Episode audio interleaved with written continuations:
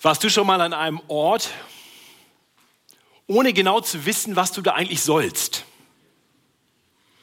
Also ich habe das häufiger erlebt. Ähm, eine besonders einprägsame Erfahrung war es am Anfang meines Berufslebens in den USA. Ähm, da habe ich für einen Executive Vice President einer großen Firma gearbeitet, relativ neu. Und ähm, der hatte plötzlich Herzprobleme und musste ins Krankenhaus. Und dann bekam ich nur durch die Sekretärin die Information, Matthias, du sollst zu folgendem Treffen fahren. Und ähm, da ist jemand, mit dem sollst du reden. Ich wusste nicht, wer das ist. Und naja, bin da hingefahren, nichts ahnend, und finde mich wieder mitten in einem Treffen des Top-Managements dieser großen deutschen Firma. Nur ich gehörte da irgendwie nicht richtig hin. Und ähm, das habe ich nicht nur selber so wahrgenommen, sondern das ging auch gleich so los, dass jemand sagte, ähm, was machen Sie hier? Und äh, meine Antwort war, ja, weiß ich auch nicht so genau.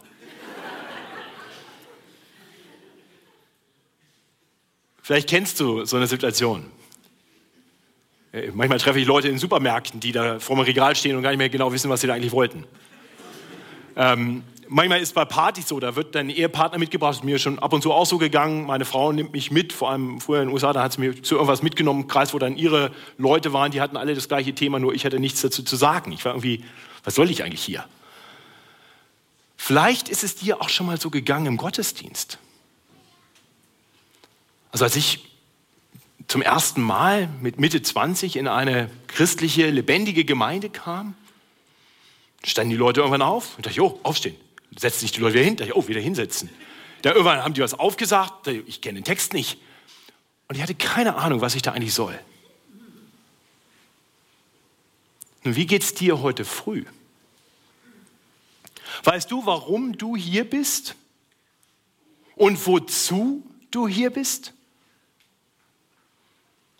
Ich bin mir ziemlich sicher, mancher unter uns ist einfach hier, weil Sonntag früh ist und das ist so eine Art Routine. Das macht man halt so. Und mein Ziel mit dieser Predigt heute früh ist, uns neu einen Blick dafür zu geben, warum und wozu wir hier sind, warum und wozu wir uns als Gemeinde versammeln. Die heutige Predigt ist die dritte und letzte Predigt in einer kurzen thematischen Predigtserie, in der ich nicht einen Bibeltext behandle, wie ich das sonst eigentlich immer tue, sondern ganz viele verschiedene Bibelstellen anschaue, um uns einen Gesamtüberblick zu geben über das, was die Bibel zu einem bestimmten Thema lehrt. In dieser ersten von drei Predigten haben wir über Gemeinde nachgedacht, was Gemeinde eigentlich ganz allgemein ist. Und dann haben wir vor zwei Wochen darüber nachgedacht, was es mit der Gemeindeleitung auf sich hat. Wozu brauchst du das eigentlich? Und heute wird es ganz persönlich für jeden unter uns, weil heute es einfach um die ganz simple Frage geht. Alle drei Fragen waren ganz simpel. Warum bin ich hier? Wozu? Und mein Gebet, meine Hoffnung ist es, dass wenn wir genauer verstehen, wozu wir hier sind, dass uns das hilft, Gemeinde noch viel mehr als einen Segen wahrzunehmen und einfach auch zielgerichteter hier zu sein. Denn ich glaube, es setzt frei, wenn man weiß, wozu man wo ist. Und nicht so wie ich damals bei diesem Treffen, keine Ahnung zu haben, was man da eigentlich soll. Dafür möchte ich jetzt beten und dann steigen wir ein. Himmlischer Vater, Danke, dass du uns hier heute früh zusammengeführt hast. Und ich bin mir sicher, wir sind aus ganz unterschiedlichen Gründen heute hier, vielleicht auch mit ganz unterschiedlichen Erwartungen. Und ich möchte dich bitten, dass du uns heute neu vor Augen führst, warum du uns hier versammelt hast, was du mit uns hier vorhast und dass wir dann erleben, dass Gemeinde, sich versammeln mit anderen Christen, etwas Wunderbares ist ein großer Segen, den du schenkst. Herr, so gebrauche diese Predigt, um deine Gemeinde zu erbauen und froh und dankbar zu machen. Amen. Also wozu Gemeinde? Nun, kurzer Rückblick auf das, was ich vor drei Wochen schon mal erklärt habe. Gemeinde, das griechische Wort Ekklesia, ist wirklich ein, ein Wort, das im Prinzip zwei Bedeutungen hat. Das sind die Herausgerufenen und auch die Zusammengerufenen. Zwei Aspekte, die hier hineinspielen. Das eine ist, die Gemeinde, das sind die Menschen, die Gott durch sein heiliges Wort aus der Welt, aus einem Leben in Sünde und Verblendung herausgerufen hat. Herausgerufen, die er gerettet hat aus einem Leben in einer Welt, die eines Tages gerichtet werden wird für ihre Gottlosigkeit, für ihre Rebellion gegen ihren Schöpfer.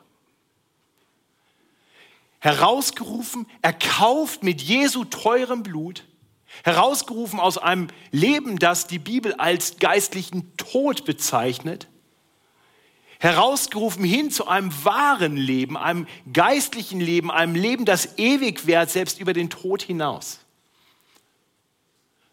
Also Gemeinde ist erst einmal etwas, was Gott tut, indem er Menschen sich sammelt. Also erste, der erste Aspekt, den wir im Hinterkopf haben sollten, ist nicht der Hauptpunkt dieser Predigt, ist, dass wir sind heute hier, weil Gott uns herausgerufen hat aus der Welt.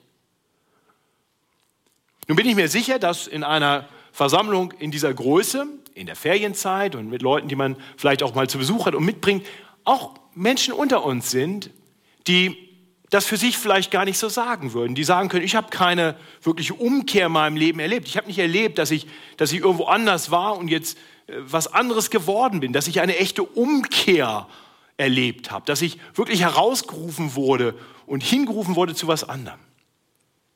Und da möchte ich dir sagen, ich bin so froh, dass du heute hier bist. Und ich möchte das tun, was Jesus immer getan hat wozu er uns Christen beauftragt hat. Ich möchte dich rufen. Ich möchte Jesu Ruf einfach weitergeben. Jesu Ruf war, tut Buße, das heißt einfach kehrt um und glaubt. Jesus ruft Menschen dazu auf, sich ihm zuzuwenden und auf ihn zu vertrauen. Und ich wünsche dir, ich wünsche Ihnen, wenn Sie heute hier sind und sagen, das habe ich für mich vielleicht noch nicht so klar, dass du, dass sie erleben, wie gut es ist, von Gott gerufen zu werden. Dass, dass sie erkennen, dass es etwas gibt, was über das hinausgeht, was wir in unserem tagtäglichen Leben in der Welt haben. Dass es etwas Besseres gibt, als selbstbestimmt irgendwie mein Leben zu führen. Dass der wirkliche Segen, die wirkliche Freiheit, wirkliche Freude und Erfüllung im Leben genau darin zu finden ist, zu Gott zu gehören. Einen Herrn zu haben, der allmächtig ist und der vollkommen gut ist und der einen perfekten Plan für unser Leben hat und der uns sagt, wie wir dieses Leben zu führen haben. Nicht, weil er ein Diktator ist, sondern weil er ein liebender Vater ist. Das heißt, wenn du heute Gast bist, dann möchte ich dich einladen, hör diesen Ruf. Hör darauf, wozu Gott seine, seine Kinder versammelt in einer Gemeinde. Und, und ich hoffe, das gibt dir ein Verlangen danach zu sagen, davon möchte ich Teil werden. Und wenn dir das so geht, dann möchte ich dich einladen, komm ins Gespräch mit mir oder mit den Freunden oder Bekannten, die dich mitgebracht haben und erfahre, wie gut es ist, aus der Welt herausgerufen zu werden. Das ist der erste Aspekt. Wenn wir aus der Welt dann herausgerufen sind, da steckt eben auch in Ekklesia drin, dann werden wir auch zusammengerufen. Wir werden vom Herrn zusammengerufen und erst einmal werden wir Christen zusammengerufen in einem unsichtbaren Gebilde, die universelle Gemeinde, die hier auf Erden sich nicht irgendwo an einem spezifischen Ort versammelt, weil zu dieser Gemeinde Menschen gehören, die in allen Zeiten, an allen Orten an Jesus Christus als ihren Retter und Herrn geglaubt haben. Das ist die universelle Gemeinde. Die wird sich eines Tages versammelt. Die wird sich versammeln vor dem Thron Gottes. Da ist diese vollkommene Gemeinde. Und da sind dann tatsächlich auch nur die dabei, die Jesus Christus wirklich als ihren Retter und Herrn kennen. Aber in, in seiner großen Weisheit sagt Gott, wartet nicht bis zu diesem Tag, sondern versammelt euch schon hier auf Erden in kleineren Einheiten, die sich lokal treffen an einem Ort zu einer Zeit, wo wir zusammenkommen. Das ist genau das, was wir dann in der Bibel sehen. Das Evangelium wird gepredigt, die gute Nachricht von dem Jesus Christus, der gekommen ist, um, um uns von unserer Schuld zu befreien, die wir alle haben, der gekommen ist, um sein Leben für uns zu geben. Für jeden, der sich ihm zuwendet. Und der dann sagte, und wenn du das tust, wenn du dich mir zuwendest, wenn du an mich glaubst und damit ewiges Leben und Vergebung all deiner Schuld erfährst, dann möchte ich, dass du dich zu mir bekennst. Die Bibel nennt das nach meinem Verständnis Taufe, ein sichtbares sich zu Christus bekennen, aber auch ein Bekennen mit dem Mund, ein Bekennen mit dem Leben und dass du dich dann zusammenfindest mit anderen, die das Gleiche tun. Wir sehen das gleich zu Beginn der Gemeinde, Apostelgeschichte 2, am Pfingsttag, der Heilige Geist kommt und Petrus von Jesus gesandt, predigt das Evangelium und 3000 Menschen kommen zum Glauben und bekennen ihren Glauben in der Taufe und werden dann der Gemeinde hinzugetan. Und diese Gemeinde versammelt sich dann ganz regelmäßig, um auf Gottes Wort zu hören, um ihn anzubeten, um Gemeinschaft miteinander zu haben. Das ist Gottes guter Plan. Er sammelt diejenigen, die aus der Welt herausgerufen sind. Und das machen auch viele Bibelstellen deutlich, in denen gezeigt wird, wie, wie Jesus und Gemeinde und einzelne Christen zusammengehören. Wir haben gerade in Römer 12 schon Worte gehört, die finden sich ganz ähnlich auch im 1. Korinther 12, im Epheser 4, dass die Gemeinde ein Leib ist, der Leib Christi, Christus ist das Haupt und dazu gehören einzelne Christen als Glieder, die gehören da einfach rein. Alleine funktionieren die irgendwie nicht. Äh, oder, oder ein anderes Bild ist, dass die Gemeinde eine Herde ist. Und da gehören einzelne Schafe zu und Jesus ist der Erzhirte. Oder die Gemeinde als ein Weinstock. Jesus selbst ist der Weinstock, er ist das Leben und wir hängen dran als Reben. Christen gehören da irgendwie zusammen, sammeln sich dort. Oder, oder Petrus zum Beispiel beschreibt die Gemeinde als ein Tempel oder auch als ein Gebäude und, und beschreibt die Christen als lebendige Steine, die sich miteinander und zusammen erbauen zu einem geistlichen Haus und Jesus selbst wird beschrieben in manchen Bibelstellen als der Grundstein, auf dem alles aufbaut, der Eckstein, von dem alles ausgeht. An anderen Stellen beschrieben als der Baumeister. So hat Jesus das selber gesagt. Ich will meine Gemeinde bauen. Und Christen sind lebendige Steine, die da eingefügt werden. Oder noch ein letztes Bild, und dann höre ich auf damit. Äh, Gemeinde als Haus Gottes. Finden wir auch häufiger. 1. Timotheus 3, Epheser 2 äh, wird, die, die, wird die Gemeinde beschrieben als ein Haus. Wir sind das Haus Gottes, das sich hier versammelt und wir wohnen in diesem Haus sozusagen und Jesus ist der Herr dieses Hauses. Viele weitere Bilder, die alle das Gleiche verdeutlichen. Wer zu Jesus gehört, der gehört zu einer organisatorischen Einheit, zu einer Versammlung mit anderen Christen, mit anderen, die zu Jesus gehören. Das heißt, warum versammeln wir uns hier? Erste Frage der Predigt. Antwort ganz einfach, weil Gott uns herausgerufen hat aus der Welt und zusammengerufen hat in der Gemeinde. Wenn du Christ bist, dann bist du heute hier, weil Gott das so gewirkt hat in deinem Leben, weil er dich herausgerufen hat und dich zusammengerufen hat mit anderen Christen. Aber der Hauptpunkt meiner Predigt ist ein anderer. Der ist die Frage, wozu ich weiß jetzt, warum ich hier bin, aber was soll ich hier? Und das möchte ich mit uns bedenken und ich möchte dabei drei Punkte mit uns bedenken. Drei Punkte, warum Gott uns hier jetzt versammelt. Wozu bin ich hier? Ich bin hier, wir sind hier in der Gemeinde, um unseren Gott immer besser zu erkennen und um füreinander da zu sein und um der Welt zu Christus zu bezeugen. Wenn du dir die drei Punkte merkst, dann hast du eigentlich verstanden, was ich mit der Predigt sagen will. Aber ich werde sie erläutern, weil ich möchte, dass in uns mehr wächst als nur ein Verstehen, sondern dass in uns etwas wächst im Herzen, dass ich sage, ja, das will ich. Ich verstehe, dass Gott einen wirklich guten Plan hat und dass es Teil seines guten Planes für mich ist, hier zu sein und, und dass ich hier sein soll, um ihn besser zu erkennen. Das ist eine gute Sache. Gott in seiner Liebe möchte, dass wir ihn mehr erkennen als den liebevollen Vater, den wir haben im Himmel. Als den Gott, der uns den guten Weg zu einem erfüllten Leben weiß. Und Gott sorgt für uns auch durch andere Menschen. Er ruft uns zusammen, damit wir füreinander da sein können.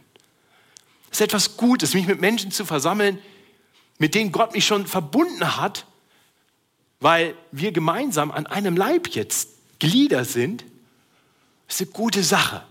Dass andere für mich da sind und dass ich für andere da sein kann. Das ist, das ist eine großartige Geschichte. Und dann drittens, Gott hat ein Anliegen, dass auch noch andere Menschen ihn erkennen. Und das ist hoffentlich auch dein Anliegen. Und Gott will auch dazu die Gemeinde gebrauchen. Also diese drei Punkte. Den ersten Punkt, wir sind hier, um Gott immer mehr zu erkennen. Und dort als erstes muss uns klar sein, wir erkennen Gott in der Gemeinde immer mehr, weil Gott uns verheißen hat, dass er in der Gemeinde in besonderer Weise gegenwärtig ist. Ich weiß nicht, ob dir das klar ist. Und Gott ist ein Gott, der überall ist. Er ist omnipräsent. Und doch sagt Jesus in Matthäus, Matthäus Evangelium Kapitel 18, Vers 20, Matthäus 18, Vers 20, denn wo zwei oder drei versammelt sind in meinem Namen, das heißt, wo mehrere versammelt sind in meinem Namen, da bin ich mitten unter ihnen. Eine großartige Verheißung, oder? Die Gegenwart Gottes in deinem stillen Kämmerlein, ja klar, er ist da, aber in besonderer Weise da, wo sich Menschen in seinem Namen versammeln. Gott ist in besonderer Weise gegenwärtig.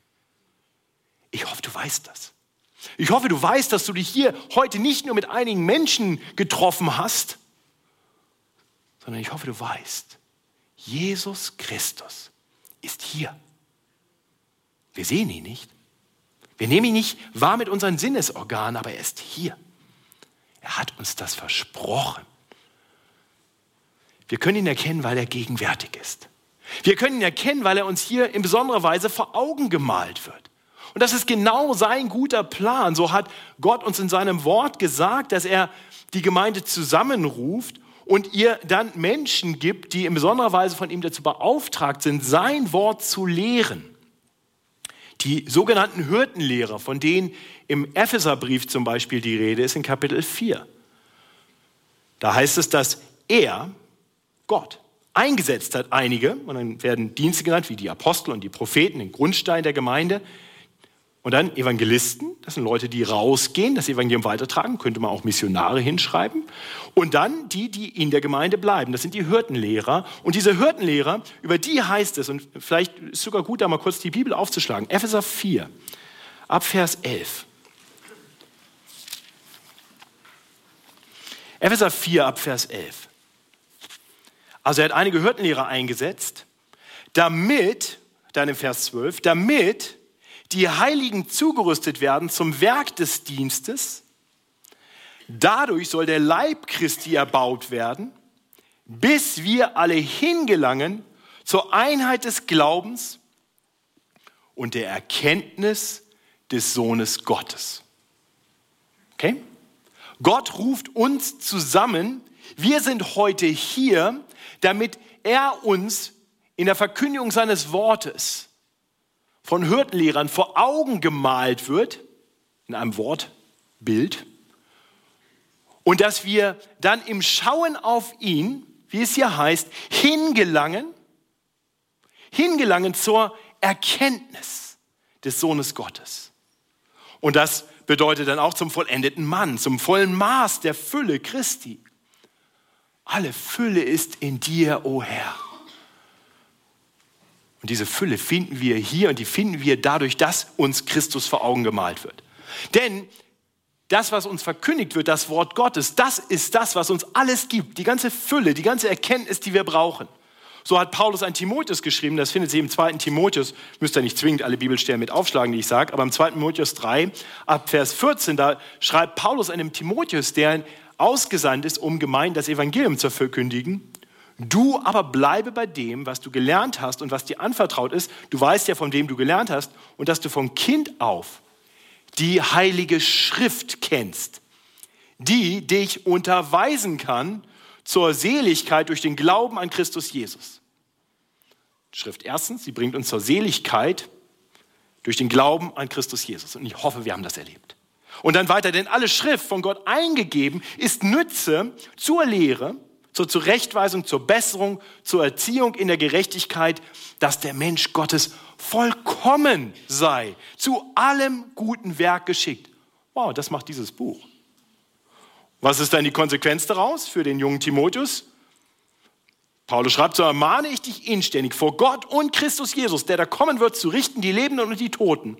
Und bei seiner Erscheinung und seinem Reich predige das Wort. Ist Gottes guter Plan. Das Wort soll verkündigt werden. Äh, und nur am Rande, ich weiß, heute mache ich das gar nicht so ganz, ja, weil ich heute thematisch predige, aber ich verspreche euch, ab nächster Woche werden wir wieder regelmäßig einzelne Bibeltexte betrachten und so Gottes Wort noch besser hören, hoffentlich. Und das führt dazu, dass Menschen zum Glauben kommen, zur Seligkeit in Jesus Christus. Und das führt dazu, dass sie erbaut werden, zur Vollkommenheit gelangen und zu jedem guten Werk vorbereitet sind. Deswegen ist es gut, hier zusammenzukommen. Und wir sehen, die erste Gemeinde tat genau das. Ja, das heißt über die ersten Christen, sie blieben beständig in der Lehre der Apostel. Wozu sind wir hier? Nun, wir sind hier, um Gott, um Jesus Christus vor allem vor Augen gemalt zu bekommen, um einander dann auch dabei zu helfen, ihn immer besser kennenzulernen. Denn die Gemeinde hat nicht nur einige eingesetzt, die Hürdenlehrer sind und das Wort verkündigen. Die Gemeinde soll auch so funktionieren, dass wir dann auch einander lehren. Auch dazu versammeln wir uns hier. Das ist keine Frontalveranstaltung allein. Das ist die Predigt. Aber Gemeinde lebt dann und ich hoffe, dass ihr nach dem Gottesdienst im Foyer oder vielleicht auch heute schon vor dem Gottesdienst auch miteinander ins Gespräch kommt. Dass ihr euch unter der Woche wieder versammelt. Vielleicht nicht in der ganzen großen Gruppe, aber in kleineren Einheiten. Vielleicht zur Bibelstunde, vielleicht demnächst im Jakobusbrief. Ähm, oder gerne auch schon diesen Donnerstag um 19.45 Uhr zur Bibelstunde. Dass ihr euch versammelt, um unter Gottes Wort zu kommen. Vielleicht in Hauskreisen, in kleineren Einheiten, im Seniorenkreis, in welchem Kreis auch immer, damit wir auch einander lehren können. So schreibt Paulus an die Gemeinde in, in, in Kolossee. Lasst das Wort Christi reichlich unter euch wohnen, schreibt er den Christen. Das geschieht hier vor allem, das Wort wird ausgeteilt. Und dann wohnt es unter uns und dann heißt es, und lehrt und ermahnt einander. Und das tun wir übrigens nicht nur dadurch, dass wir einander predigen, sondern es geht dann weiter in aller Weisheit mit Psalmen und Lobgesängen und geistlichen Liedern. Also auch das gemeinsame Lieder singen ist ein Aspekt des, des Lehren, des Einanderlehrens. Danke Simone, Simon und, und äh, ihr anderen, dass ihr uns hier lehrt. Ich weiß schon, wie ihr heißt, also keine Sorge. Christoph und Johannes, aber ich wollte jetzt nicht alle Namen, aber jetzt habe ich sie doch alle genannt. Na gut. Ähm, also das ist der zweite Aspekt. Wozu sind wir hier? Um aus Gottes Wort gelehrt zu werden und auch um einander zu helfen, Gott immer besser kennenzulernen. Wir sollten einander auf Jesus hinweisen. Mensch, dann sagt die Ruth zur Ute, Mensch, Ute, darf ich dir noch was über Jesus mitteilen? Und Ute dreht sich um und sagt dann der Erika und so weiter. Und wir lehren einander, wir ermahnen, ermutigen und erbauen einander, um Gott besser kennenzulernen. Dafür hat Gott uns hier zusammengerufen. Und wir sollen einander auch helfen, die gute von der schlechten oder von der falschen Lehre zu unterscheiden. Auch das ist etwas, wozu uns Gottes Wort aufruft. Denn die Bibel ist ganz klar, es werden Menschen aufstehen, die Falsches lehren werden. Das ist manchmal gar nicht so einfach. Woher weiß ich, was richtig und was falsch ist? Nun, dafür haben wir einander, dass wir einander helfen können, dass wir ein bisschen korrektiv füreinander sind. Ja? Das ist auch ein, ein Ziel von Gemeinde. Da, wo eine Herde sich versammelt, können die einzelnen Schafe, wenn dann ein Wolf kommt, auch mal ein bisschen blöken. Mäh, pass auf, da kommt ein Wolf. Ja, also nicht das Schweigen der Lämmer, sondern das Blöken der Wölfe. Ja? Also, wir können einander helfen. Und das ist genau das, was die ersten Christen taten. Im Berührer, Paulus kommt dahin und er predigt aus dem Alten Testament von Christus. Und die, die forschen in der Schrift, ob es sich denn so verhält.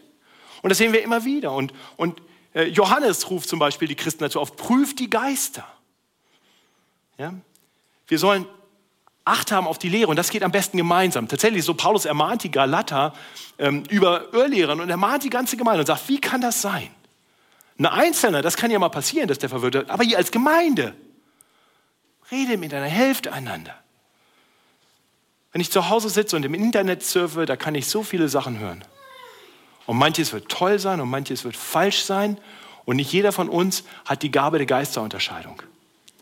Aber wenn wir hier zusammenkommen, können wir Acht haben. Ihr könnt auch Acht haben auf mich und sagen, Matthias, das war falsch, was du gesagt hast. Hoffentlich erstmal in, in Liebe, mich darauf hinweisen. Lieber Matthias, darf ich mit dir mal über was reden oder so? Wäre ganz nett. Aber dann dürft ihr mir sagen, Matthias, du lagst hier falsch. Und dann tut ihr der Gemeinde ein, ein, ein gutes Werk. Dafür sind wir hier zusammen, dass wir Acht haben. Und das bringt uns eigentlich auch schon zum nächsten Punkt. Der erste Punkt ist also, wir sind hier versammelt, um Gott zu erkennen. Und ich hoffe, ich hoffe, du bist hier, um Gott zu erkennen. Das heißt, ich hoffe, du bist hier mit der Bereitschaft, etwas zu lernen. Mit dem Verlangen, Gott besser kennenzulernen. Ich hoffe, du bist nicht nur hier, um kritisch prüfen zu können, was der jetzt schon wieder komisches gesagt hat. Und wenn es nicht genau zu deiner Theologie passt, dann war das definitiv falsch. ich glaube, wir kennen das. Ne? So, nicht jeder möchte sich immer belehren lassen, aber das ist was Gutes. Das ist was Gutes. Also ich hoffe, du bist hier mit dem Anliegen, ich möchte den Herrn besser kennenlernen. Und dazu hat Gott uns hier versammelt. Der zweite Aspekt ist dann, wir wollen auch hier zusammenkommen, um füreinander da zu sein. Das möchte ich ganz deutlich sagen. Das Ziel unserer Versammlung ist nicht nur, dass du heute eine Begegnung hast mit den Musikern, die uns ein bisschen Wort Gottes zusingen, sodass wir mitsingen können und einander dann mit diesen Liedern ermutigen können und nicht nur damit ihr dann vor allem hier von vorne irgendwie auf eine Predigt hört. Also wenn du nur kommst wegen der Predigt, dann, dann verpasst du ganz viel, was Gott noch vorhat. Gott ruft uns zusammen, ja, damit wir gelehrt werden und ihn besser erkennen, aber er ruft uns auch zusammen, damit wir füreinander da sein können. Denn wir alle brauchen doch einander. Im, Im Römer 12 klang das schon durch, dass wir unterschiedliche Gaben haben und als Glieder miteinander einander erbauen. Also so ein Arm ist was total Gutes, aber ein Arm ohne Beine kommt nicht weit. Ohr total hilfreich, aber ein Ohr ohne Auge und Nase und Mund, das ist auch wieder ganz schön limitiert. Und deswegen hat Gott uns so zusammengestellt. Das ist etwas Gutes und er möchte, dass wir das wirklich gebrauchen. Und das fängt damit an, dass wir Anteil nehmen an Freud und Leid. Wir haben das vorhin gehört, Römer 12, Vers 15. Nicht? Freut euch mit den Fröhlichen und weint mit den Weinenden. Was für ein Privileg. Mal ganz ehrlich, ich weiß nicht, wie das äh, dir geht, aber in der Welt, typischerweise, wenn du eine Beförderung gibst, äh, kriegst, ob deine Kollegen, vor allem wenn du also im nicht-christlichen Umfeld bist, ob deine Kollegen sagen, Mensch, da freue ich mich so, dass du die gekriegt hast und nicht ich. Die Welt wird regiert von Egoismus und da freut sich keiner, einfach nur, weil dir was Gutes geschehen ist. Und wirkliches, herzliches Mitleid Das findest du bei denen, die Herzen haben, die angerührt werden von sowas. Und die sagen, wenn, wenn meine Schwester leidet, wenn mein Bruder leidet, dann leide ich mit. Weil ich, weil ich ganz innerlich verbunden bin mit ihnen. Also wir wollen Anteil nehmen an Freude und Leid. Dazu, dazu bist du hier. Nimm Anteil an denen, mit denen du dich hier versammelst. Das Zweite, wir wollen einander das passt eigentlich zu dem Punkt, den wir davor hatten. Jetzt auf einmal will das, ja, jetzt will es ja. Äh, wir wollen einander ermutigen und ermahnen. Ähm, ja, wir, wir sind hier, wir haben das schon gesagt, das lehrt und ermahnt einander, hatten wir in Kolosser 3, in Epheser 4 heißt es ähnlich, ermuntert einander. Wieder im 1. Thessalonicher 5 heißt es, ermahnt euch untereinander und einer erbaue den anderen. Wir sind da, um einander auch korrektiv zu sein. Ich brauche nicht nur die Frontallehre, sondern ich brauche jemanden, der mein Leben kennt und der mir auch mal ins Leben sprechen kann. Und ihr Lieben, ich bin so dankbar für Geschwister, die den Mut haben, mich auch mal zu konfrontieren. Sag Matthias, wie sieht es denn damit aus? Brauchen wir das nicht alle? Leute, die uns ab und zu mal ermahnen und auch ermutigen. Wenn ich betrübt bin, wenn ich, wenn ich einfach mal total down bin, vielleicht meine eigenen Begrenzungen sehe und Schwierigkeiten sehe, jemand, der sagt, darf ich dich ermutigen? Ich sehe Gottes Gnade in deinem Leben.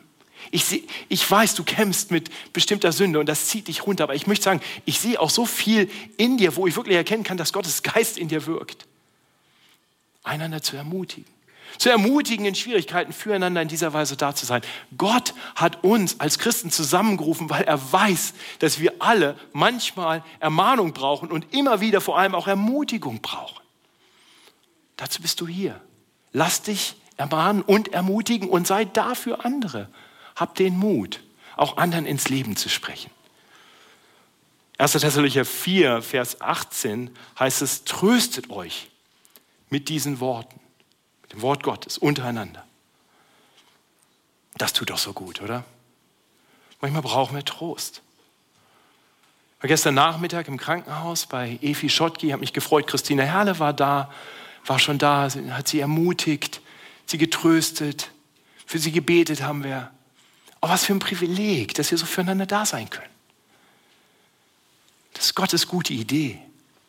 Das funktioniert aber nur, wenn wir einander kennen, wenn wir Gemeinschaft haben, wenn wir uns versammeln. Dann können wir in solchen Situationen auch füreinander da sein, weil wir dann wissen, wie es einander geht.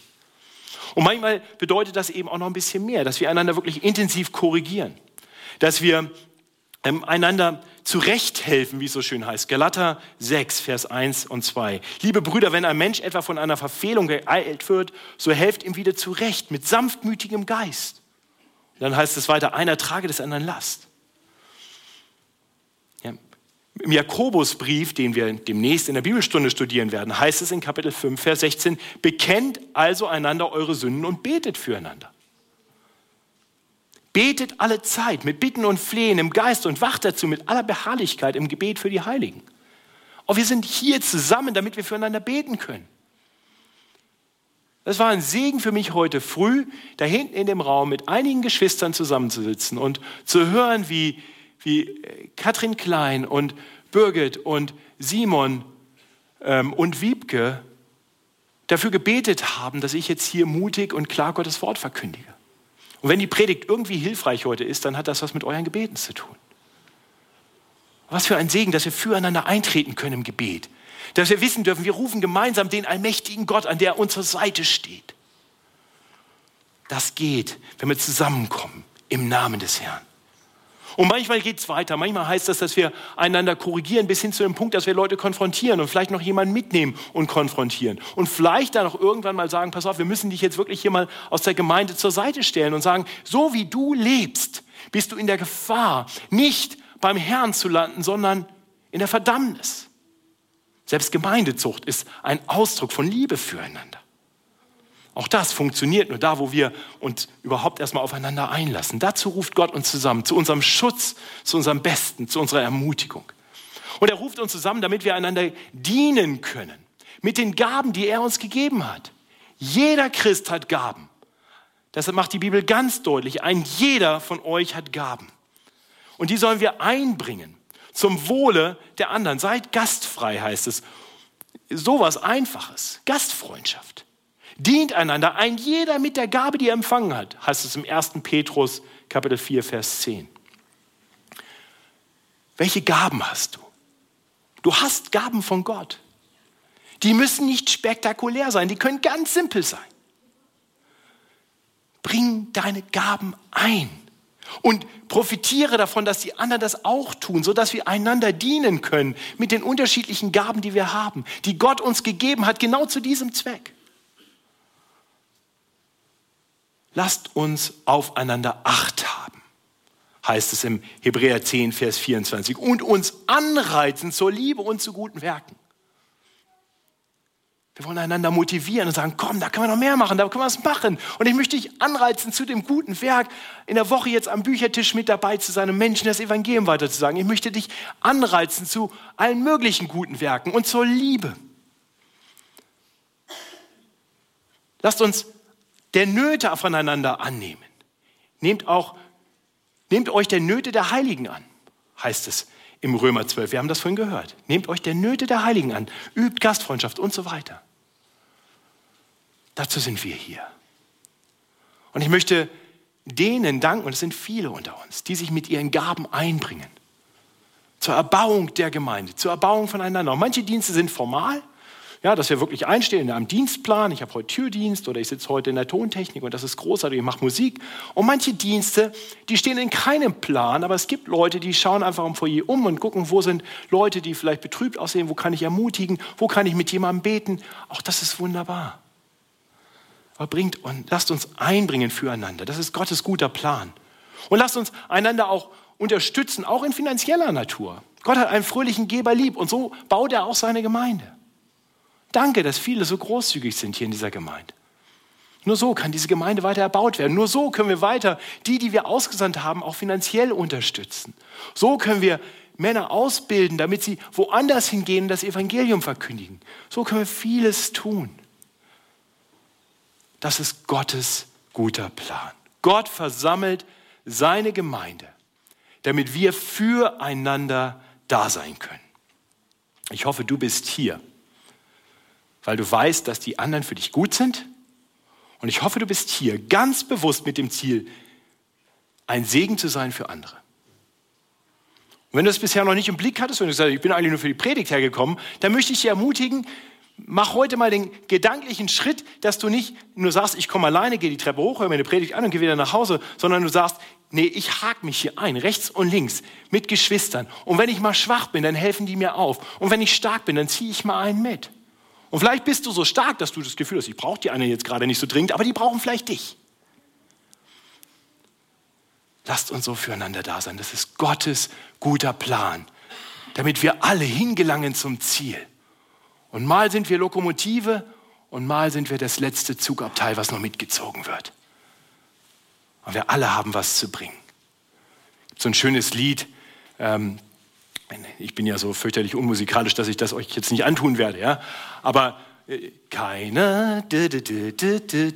Olaf könnte das jetzt singen. Ihr wisst genau, was ich meine.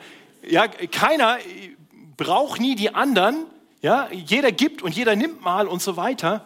Ähm, haben wir heute nicht im Programm, aber ich hoffe, wenn ihr es das nächste Mal singt, dass ihr sagt, ja, da bin ich mit dabei.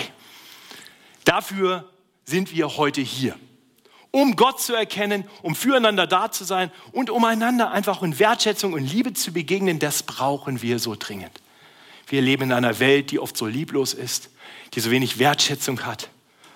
Oh, und Jesus hat gesagt, das ist mein Gebot, ihr Christen, dass ihr euch untereinander liebt. Also wollte Jesus gehorsam sein? Lieben.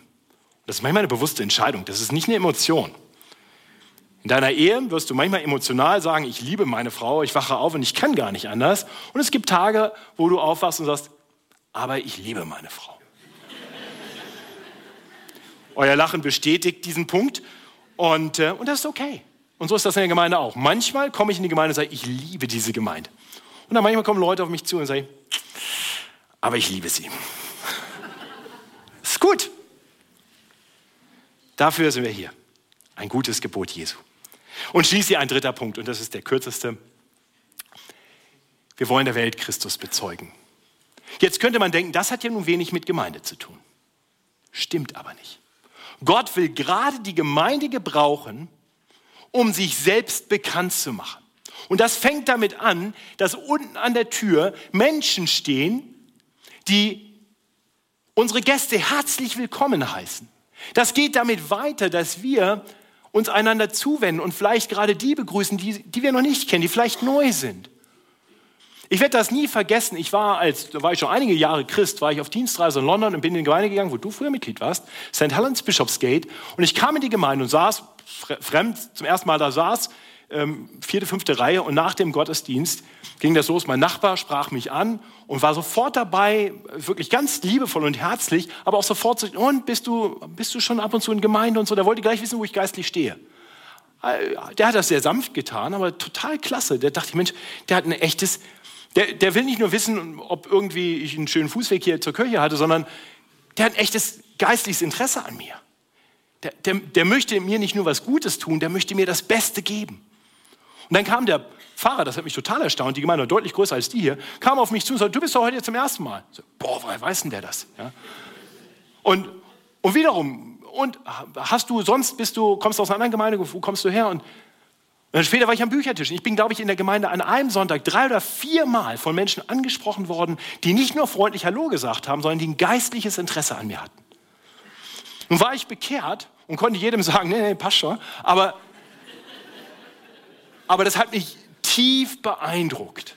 Und ich wünsche mir für uns, dass wir ein solcher Ort sind, wo kein Gast wieder rausgeht und wir sagen, ja, hoffentlich war es in der Predigt klar genug mit dem Evangelium und der Kaffee hat hoffentlich auch geschmeckt, sondern dass wir wirklich ein geistliches Interesse haben. Dafür ist Gemeinde da. Es ist ein Ort, wo Leute zukommen können, wo wir, wo wir gleich Acht haben und sie ansprechen. Zum anderen haben wir einen ganzen, einen ganzen Keller voll mit Kindern und noch einen Raum da hinten, voll mit Kindern. Gott gibt uns diese Kinder, damit wir ihnen das Evangelium weitersagen können. Gott möchte Gemeinde auch so gebrauchen. Nun ist es völlig richtig, dass die erste Verantwortung für die, die, die geistliche Erziehung, das geistliche Wohlsein meiner Kinder habe ich als Vater. Ich hoffe, ihr Väter wisst das. Du bist das Haupt deines Hauses, du hast eine Verantwortung für das geistliche Wohlergehen deiner Kinder. Investiere dich in sie, lies mit ihnen die Bibel, lehre sie, was es heißt, auf Gott zu vertrauen. Und natürlich ihr Mütter, ihr habt auch besondere, ein besonderes Privileg dazu, weil ihr meist so, zumindest deutlich mehr Zeit noch mit euren Kindern verbringt. Aber was für ein Privileg, dass wir die Eltern unterstützen können. Wie dankbar bin ich, dass meine Anna-Maria am Freitag in der Jungschar ist und ich weiß, ein Cornelius Thies über Jahre hinweg oder jetzt ein Matthias Mockler oder eine, eine Sarah ähm, und, und Michael Hofstetter und andere, die, die sich investieren in meine Tochter, um ihr geistlich Gutes zu tun. Und wisst ihr, was die Kinder dann auch tun? Die bringen auf einmal ihre Freunde mit. Und dann kommt auf einmal die Julia mit, die zu Hause keine Eltern hat, die ihr das Evangelium sagen und die kommt hier unter Gottes Wort. Und das funktioniert nur, wenn wir als Gemeinde sagen, das haben wir im Blick. Dafür sind wir da. Also wir können der Welt Christus bezeugen hier in unseren eigenen vier Wänden. Und wir können es natürlich in unserem Umfeld tun, in unserem Lebensumfeld. Und dazu brauchen wir Gemeinde manchmal. Gemeinde, die für uns betet in diesen Dingen, wo ich vielleicht auch mich austauschen kann. Wie machst du das? Wo ich voneinander lernen kann, wo Leute da sind. Und manchmal noch viel praktischer. Ein kurzes Beispiel möchte ich euch geben, das mich immer wieder begeistert von einem Bruder hier aus der Gemeinde, Christian Stadt. Christian Stadt ist vielleicht nicht der Hardcore-Evangelist. Aber Christian lädt regelmäßig seine Nachbarn ein und Leute aus der Gemeinde dazu. Der eine oder andere von euch war vielleicht schon mal dabei. Und er lädt die ein, damit andere Christen seine Nachbarn evangelisieren. Ganz natürlich ins Gespräch kommen. Beim Grillfest. Er bringt Christen und Nicht-Christen zusammen. Er nutzt seine Gemeinde, um seine Nachbarschaft, sein Umfeld zu evangelisieren. Das ist ein Privileg, dass wir das tun können. Dafür, auch dafür hat Gott uns so zusammengestellt in der Gemeinde, dass wir einander auch so dienen können und ihn bezeugen können. Schließlich wir kommen als Gemeinde zusammen, um unsere Missionare zu ermutigen, um für sie zu beten und um hier Körbe durch die Reihen zu geben, damit wir sie finanzieren können. Einige unserer Missionare finanzieren sich teilweise selbst. Das ist manchmal auch hilfreich und notwendig, um in bestimmte Länder hineinzukommen.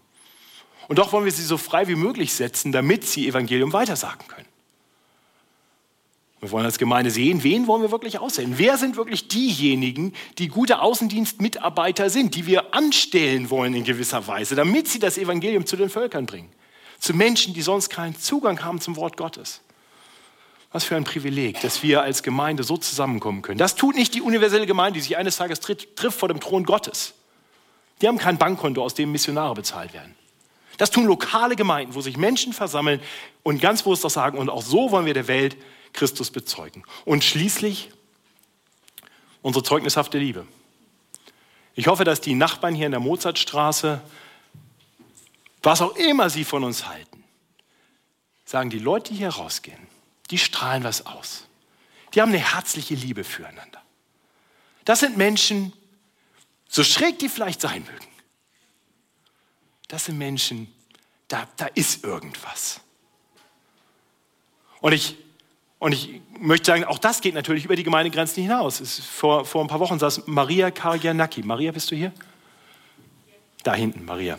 Maria saß hier vorne und hat kurz Zeugnis gegeben davon, wie in ihrer Krankheit ähm, wirklich Gott ihre Krankheit gebraucht hat und dann viele Menschen aus der Gemeinde, viele Geschwister, die für sie da waren, die ihr geholfen haben, die sie gefahren haben, die sie besucht haben, wie, wie Gott das gebraucht hat als ein Zeugnis, wo die Leute sagen, wo, wo kommen denn die alle her?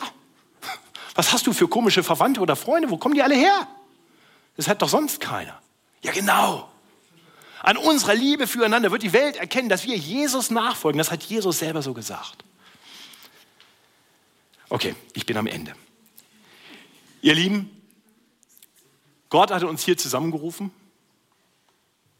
damit wir ihn besser kennenlernen, damit wir füreinander da sein können, und damit wir der Welt Christus bezeugen. Ich hoffe, du weißt, warum du hier bist. Und ich möchte uns einen Vorschlag machen zum Abschluss. Ich habe was zusammengeschrieben, wo ich gesagt habe, ich möchte mal formulieren, was ich gerne der Gemeinde versprechen würde und was wir uns vielleicht einander versprechen wollen. Das ist kein neues Gemeindedokument, das ist einfach nur, Matthias Lohmann hat diese Woche mal ein paar Sachen aufgeschrieben. Ich habe es zwei, drei Leuten gegeben, sag mal, was hältst du davon?